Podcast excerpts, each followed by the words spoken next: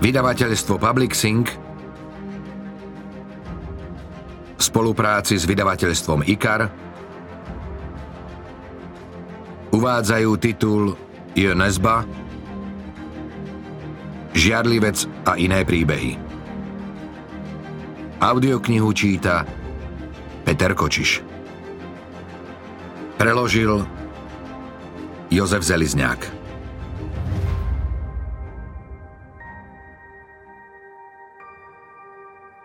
Oh, beware, my lord of jealousy.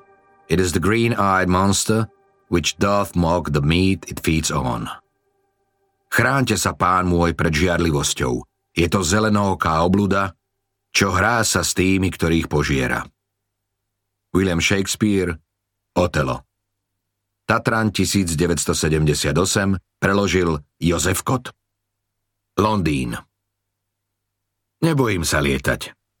Pravdepodobnosť, že človek zahynie pri páde lietadla na pravidelnej linke je 1 k 11 miliónom. Inak povedané, riziko, že zomrie v lietadle na infarkt je 8 krát vyššie. Počkal som, kým lietadlo nevzlietne a nenaberie letovú výšku, potom som sa naklonil a tichým, silene upokojujúcim hlasom som ponúkol túto informáciu vzlikajúcej, rozochvenej žene na sedadle pri okne. Samozrejme, štatistika veľmi nepomôže, keď sa človek bojí, dodal som. Hovorím to preto, lebo presne viem, ako vám je. Ty, doteraz si bezprizorne civila z okna, si sa pomaly obrátila ku mne, ako by si až teraz zistila, že niekto vedľa teba sedí. Pár centimetrov navyše v biznisovej triede dáva človeku možnosť pri troche snahy si nahovoriť, že je v lietadle sám. Navyše, medzi cestujúcimi v tejto časti vládne nepísaná dohoda, že ilúzia sa nenarúša krátkými zdvorilostnými frázami a prípadnými praktickými otázkami. Nebude vám prekážať, ak zatienim okienko? A keďže veľkorysý priestor pri nohách umožňuje odísť na toaletu či siahnuť po príručnej batožine aj bez zapojenia spolucestujúceho, spravidla sa možno dokonale navzájom úplne ignorovať, aj keď cesta trvá pol dňa. Z výrazu na tvojej tvári som pochopil, že ťa mierne prekvapilo moje porušenie základného pravidla biznisovej triedy. Čo si na tvojom nenútene elegantnom odeve, nohaviciach a pulóvri vo farbách, ktoré nevnímam ako navzájom zladené, no predpokladám, že ladia podľa človeka, čo ich nosí, mi naznačilo, že si už poriadne dlho, ak vôbec, necestovala v triede pre obyčajných ľudí. Napriek tomu si plakala. Nezbúrala si tým plačom pomyselný múr? Uznávam však, že si pri náreku odvracala tvár a jasne mi tak dala najavo, že sa nehodláš deliť o svoj smútok so spolucestujúcimi. Nevysloviť pár upokojujúcich slov by bolo za hranicou ľudského chladu a tak som mohol len dúfať, že pochopíš moju dilemu. Bledú a uplakanú tvár si mala zvláštne krásnu, takmer ako víla. Alebo ťa možno práve bledosť a uplakanosť robili krásnou? Mojou slabosťou bolo odjak živa všetko krehké a zraniteľné. Podal som ti servítku, ktorú letuška pred odletom položila pod naše poháre s vodou. Ďakujem pekne. Vzala si ju, vytisla si na pery úsmev a priložila si servítku na roztečenú šminku pod okom. Ale nemyslím si to. Potom si sa opäť obrátila k oknu Pritisla si čelo na sklo, ako by si sa chcela ukryť. Telo ti rozochveli vzliky. Čo si nemyslíš? Predpokladáš, že neviem, ako ti je? V každom prípade som urobil, čo som mohol a od tejto chvíle ťa už samozrejme nechám na pokoji. Plánoval som si pozrieť film a pokúsiť sa na chvíľu zdriemnúť. Hoci som nepočítal, že získam viac než hodinu. Málo kedy sa mi podarí zaspať, a to bez ohľadu na dĺžku letu a najmä nie vtedy, keď viem, že spánok potrebujem. O 6 hodín pristávam v Londýne, potom sa vraciam do New Yorku. Zasla výzva pripútať sa a zjavila sa letuška, aby doliala vodu do prázdnych pohárov položených na širokých, pevných operadlách medzi nami. Pred odletom nás kapitán informoval, že dnešný nočný let z New Yorku do Londýna potrvá 5 hodín a 10 minút. Niektorí si už sklápali sedadlá a zakrývali sa dekou, iní s tvárami ožiarenými monitormi čakali na večeru. Ja, aj žena vedľa mňa, sme odmietli ponuku letušky, ktorá za nami pred odletom prišla s jedálnym lístkom. Potešilo ma, že som v kategórii klasiky objavil film Cudzinci vo vlaku. Práve som sa chystal nasadiť si slúchadlá, keď ma zastavil tvoj hlas. To môj manžel. Zarazil som sa so slúchadlami pri ušiach a pozrel som sa na teba. Lenka ti obkresľovala oči ako dramatická divadelná šminka. Podvádza ma s mojou najlepšou kamarátkou. Neviem, či si si uvedomila, že je trochu zvláštne naďalej ju nazývať najlepšou kamarátkou, no poviem to tak, že som ťa neplánoval opravovať. Je mi to ľúto, vydýchol som. Nechcel som sa miešať do nemusíte nič ľutovať. Je fajn, ak sa ľudia starajú jeden o druhého. Deje sa to príliš zriedka. Veľmi sa bojíme smutných a dojemných tém. V tom vám nehodlám protirečiť. Konštatoval som a zvažoval, či mám alebo nemám odložiť slúchadlá. Predpokladám, že aj v tejto chvíli spolu súložia. Pokračovala si. Robert je stále nadržaný. A sa tiež. Teraz trtkajú v mojich hodvábnych perinách. Môj mozog automaticky vykreslil obraz manželského páru po triciatke. On zarába peniaze, veľa peňazí a ty rozhoduješ o výbere postelnej bielizne. Naše mozgy dokonale narábajú so stereotypmi. Občas sa mília a inokedy majú pravdu. Musí to byť hrozný pocit. Usúdil som bez dramatického tónu. Chcem zomrieť, povedala si. Takže sa v otázke strachu mýlite. Dúfam, že sa zrútime. Ešte sme toho toľko v živote nestihli. Nasadil som ustarostený výraz. Chvíľu si na mňa mlčky civela. Možno mi nevyšiel vtip. Minimálne som ho zle načasoval a vzhľadom na situáciu som bol zbytočne drzý. Práve si sa mi zverila, že túžiš zomrieť. Navyše si mi ponúkla aj rozumný motív. Žart si mohla vnímať ako nevhodný alebo necitlivý, alebo ako oslobodzujúce odpútanie od trúchlivých predstáv. Hovorí sa tomu comic relief, keď to zaučinkuje. Tak či onak, pokus byť vtipný som oľutoval. Dokonca som aj zadržal dých. Potom si sa usmiala. Úsmev akoby len ščeril hladinu a hneď zmizol, no dovolil mi opäť sa nadýchnuť. Upokojte sa, zahundrala si potichu. Iba ja mám zomrieť. Spýtavo som sa na teba pozrel, no uhla si pohľadom a zadívala sa do kabíny. V druhom rade sedí dojča, pokračovala si. Dieťa, čo preplače celú noc v bizniske. Čo vy na to? Čo by som mal? Čakala by som, že rodičia pochopia, že ak si niekto priplatí, aby sedel tu, potrebuje sa vyspať. Ráno má dôležitú poradu, alebo ide rovno do práce. Hm, kým letecká spoločnosť nezakazuje dojčatám vstup do biznisky, asi nezáleží na zodpovednosti rodičov využiť ponuku.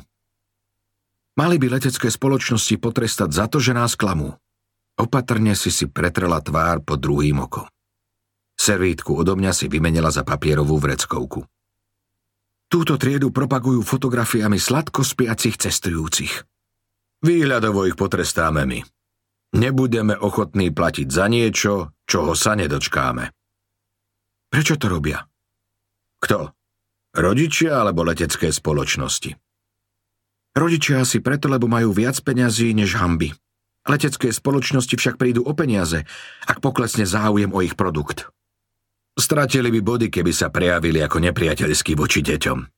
Dieťaťu je predsa jedno, či plače v bizniske alebo v ekonomke, nie?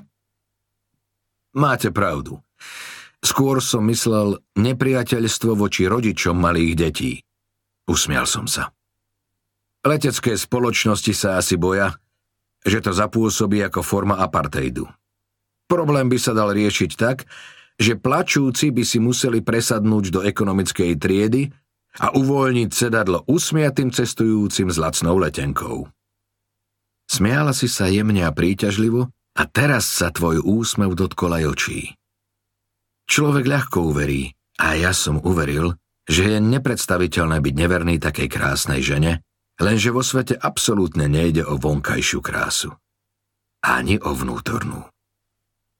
Čomu sa venujete? Spýtala si sa. Som psychológ. Zaoberám sa výskumom. Čo skúmate? Ľudí.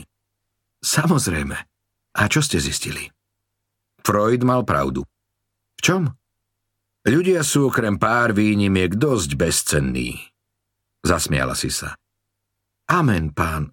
Som Sean. Maria. Teší ma. Sean, toto nemyslíš vážne však? Prečo by som nemyslel vážne, že ľudia sú okrem pár výnimiek bezcenní? Dokázal si svoju empatiu a tá nemá zmysel, ak si skutočný mizantrop. Aha. A prečo by som v tom klamal? Z úplne rovnakého dôvodu. Z empatie. Hovoríš, čo chcem počuť. Chlácholíš ma tvrdením, že sa bojíš lietať tak ako ja. Priznám sa ti, že ma podvádzajú a ty ma utešuješ slovami, že svet je plný zlých ľudí. Chápem. A pritom z nás dvoch som psychológia. Vidíš? Ešte aj výber povolania ťa odhalil. Priznaj konečne, že protirečíš vlastnému tvrdeniu. Si hodnotný človek. Kiež by si mala pravdu, Maria. Bojím sa však, že moja zdanlivá empatia je výsledkom buržoáznej anglickej výchovy a pre iných nemá veľkú cenu. Obrátila si sa ku mne o pár takmer neviditeľných stupňov. Sean, v tom prípade ti dáva hodnotu tvoja výchova. A čo? Tvoje činy nie myšlienky a pocity ťa robia hodnotným. Podľa mňa preháňaš. Vďaka výchove iba nerád porušujem pravidlá akceptovateľného správania. Neprinášam skutočné obety. Prispôsobujem sa a vyhýbam sa nepríjemnostiam. Aspoň ako psychológ máš cenu. Bojím sa, že aj v tom ťa sklamem. Nie som dosť inteligentný ani pracovitý, aby som našiel spôsob liečby schizofrénie. Keby sa toto lietadlo teraz zrútilo, svet by prišiel o jeden nudný článok o konfirmačnom skreslení vo vedeckom časopise, ktorý číta hrstka psychológov. Si koketný? Áno. Pripočítaj to k mojim mínusom. Už si sa smiala srdečne. Nechýbal by si ani žene a deťom? Nie, odsekol som. Sedel som v chodbičke preto som nemohol ukončiť rozhovor pohľadom z okienka a tváriť sa, že som v nočnej tme objavil v Atlantickom oceáne niečo zaujímavé. Vytiahnuť časopis z vrecka na operadle by pôsobilo príliš demonstratívne. Prepáč, stíšila si hlas. To nič. Čo si myslela tým, že chceš zomrieť? Naše pohľady sa stretli a poprvý raz sme sa naozaj videli. A hoci si to možno len spätne nahováram, myslím si, že obaja sme si všimli čosi, vďaka čomu sme už vtedy tušili, že toto stretnutie môže všetko zmeniť. Áno, vlastne už všetko zmenilo. Možno ti to práve dochádzalo, no vyrušil ťa okamih, keď si sa naklonila nad moje operadlo a ja som zacítil vôňu, pri ktorej som si spomenul na ňu. Bola to jej vôňa. Vrátila sa. Zabijem sa, zašepkala si. Potom si sa opäť oprela a nespustila si zo mňa zrak. Netuším, čo si vyčítala z môjho výrazu, no vedel som, že neklameš. Ako to plánuješ? Nijaká iná otázka mi nenapadla. Chceš to počuť? Spýtala si sa so záhadným, až veselým úsmevom. Zamyslel som sa. Chcem? Nie je to celkom tak. Pokračovala si. Poprvé, nezabijem sa. Už som to spravila. Okrem toho nespácham samovraždu. Zabijú ma oni. Oni? Áno. Podpísala som zmluvu pred... Pozrela si sa na hodinky Cartier, zrejme darček od toho Roberta, pred neverou alebo po nej. Po nej. Táto Melisa nebola prvá. Zahýbal ti po celý čas. Štyrmi hodinami. Kto sú oni? Zopakoval som. Samovražedná firma. Myslíš ako vo Švajčiarsku? Teda aktívna pomoc pri umieraní? Áno, iba že ešte aktívnejšia a s malým rozdielom. Siahnu na život tak, že to nevyzerá ako samovražda. Aha, tuši mi neveríš.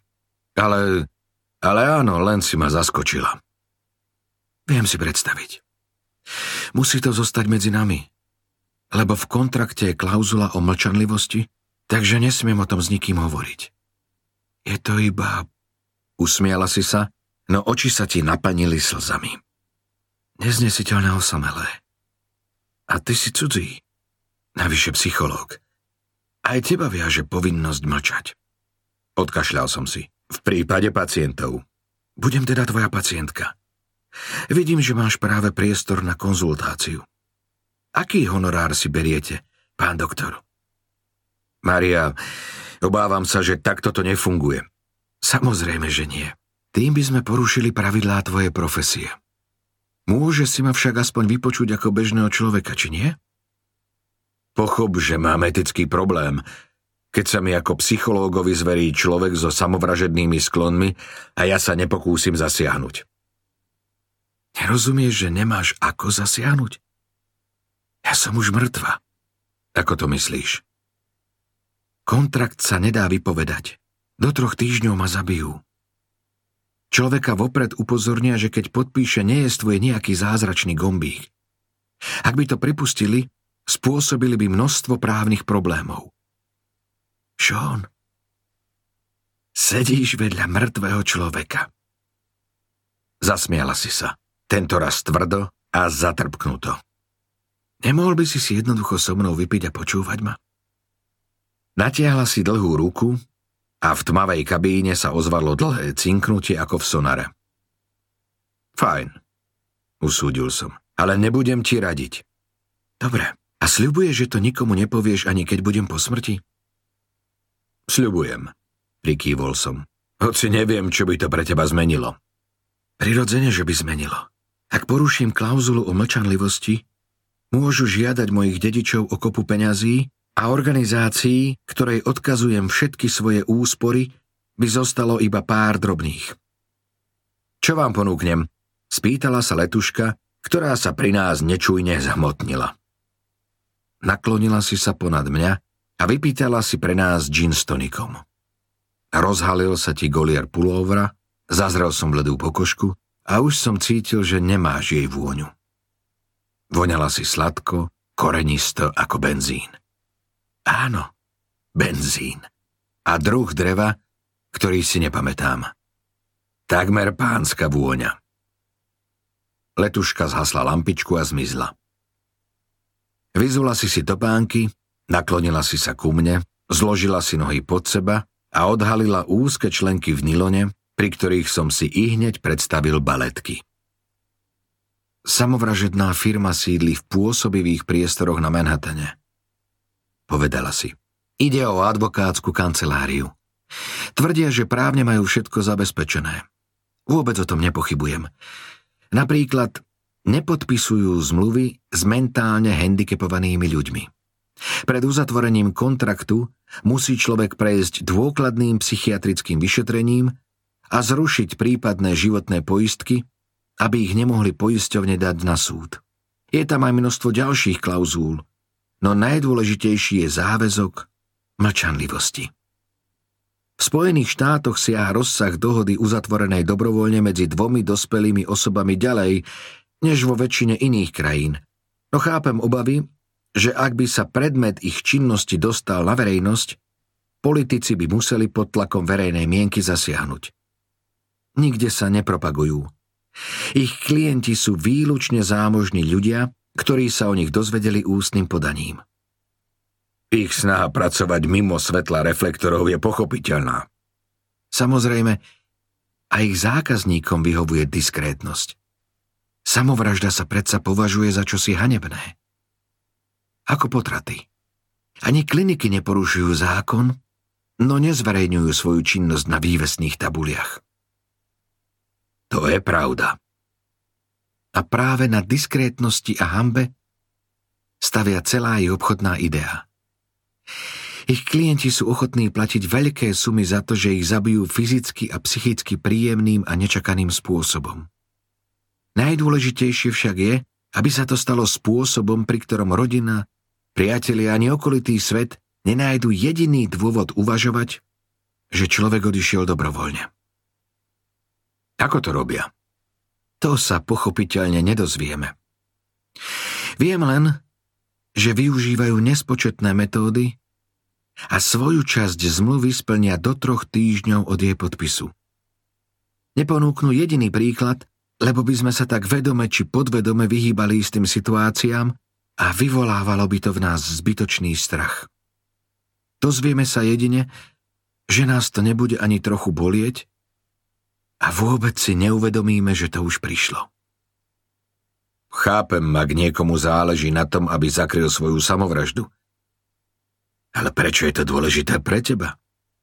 Nebol by to skôr spôsob, ako sa pomstiť? Robertovi a Melise? Keby si prišla o život pri očividnej samovražde, nevyvolalo by to iba pocit hamby, ale aj viny. Robert a Melisa by vinili z tvojej smrti nielen vlastné rozhodnutia, ale aj jeden druhého. S tým sa stretávam neprestajne. Zaregistrovala si pomer rozvodov rodičov detí, ktoré si siahnu na život? Alebo pomer samovrážd rodičov? Iba si na mňa mlčky hľadela. Prepáč, červenal som sa. Vkladám do tvojho rozhodnutia chuť pomstiť sa iba preto, lebo ja by som ju cítil. Sean, teraz máš pocit, že si sa ukázal v absolútne zlom svetle. Áno. Krátko si sa opäť zasmiela. Veď jasné. Samozrejme, chcem sa pomstiť. Ty však nepoznáš Roberta a Melisu. Keby som sa zabila a nechala list na rozlúčku, v ktorom by som všetko zvalila na Robertovu neveru, zaručene by to poprel. Bránil by sa tým, že ma liečili z depresí a ani by neklamal. A navyše sa u mňa na sklonku života očividne rozvinula paranoja. S Melisou sa správajú mimoriadne diskrétne. Možno o nich nikto nevie. Predpokladám, že prvý pol rok po mojom pohrebe by na oko randila s nejakým obchodníkom z Robertovho týmu. Všetci za ňou slintajú. Vždy sa jej podarilo uniknúť v polohe poriadnej pobehlice, koktízerky napokon by vyšli na verejnosť ako pár s tvrdením, že ich zblížil spoločný smútok za mnou. Fajn. Takže si možno ešte väčšia mizantropka než ja. O tom nepochybujem. A napína ma z predstavy, že Robert by navyše cítil čosi ako hrdosť. Hrdosť? Jeho žena neprežila skutočnosť, že ho nemôže mať pre seba. Tak by to vnímal. A rovnako by to chápala aj Melisa. Moja samovražda by v konečnom dôsledku zvýšila jeho hodnotu a urobila ich šťastnejšími. To myslíš vážne? Samozrejme. Nič ti nehovoria teória Reného Girarda o mimickej túžbe?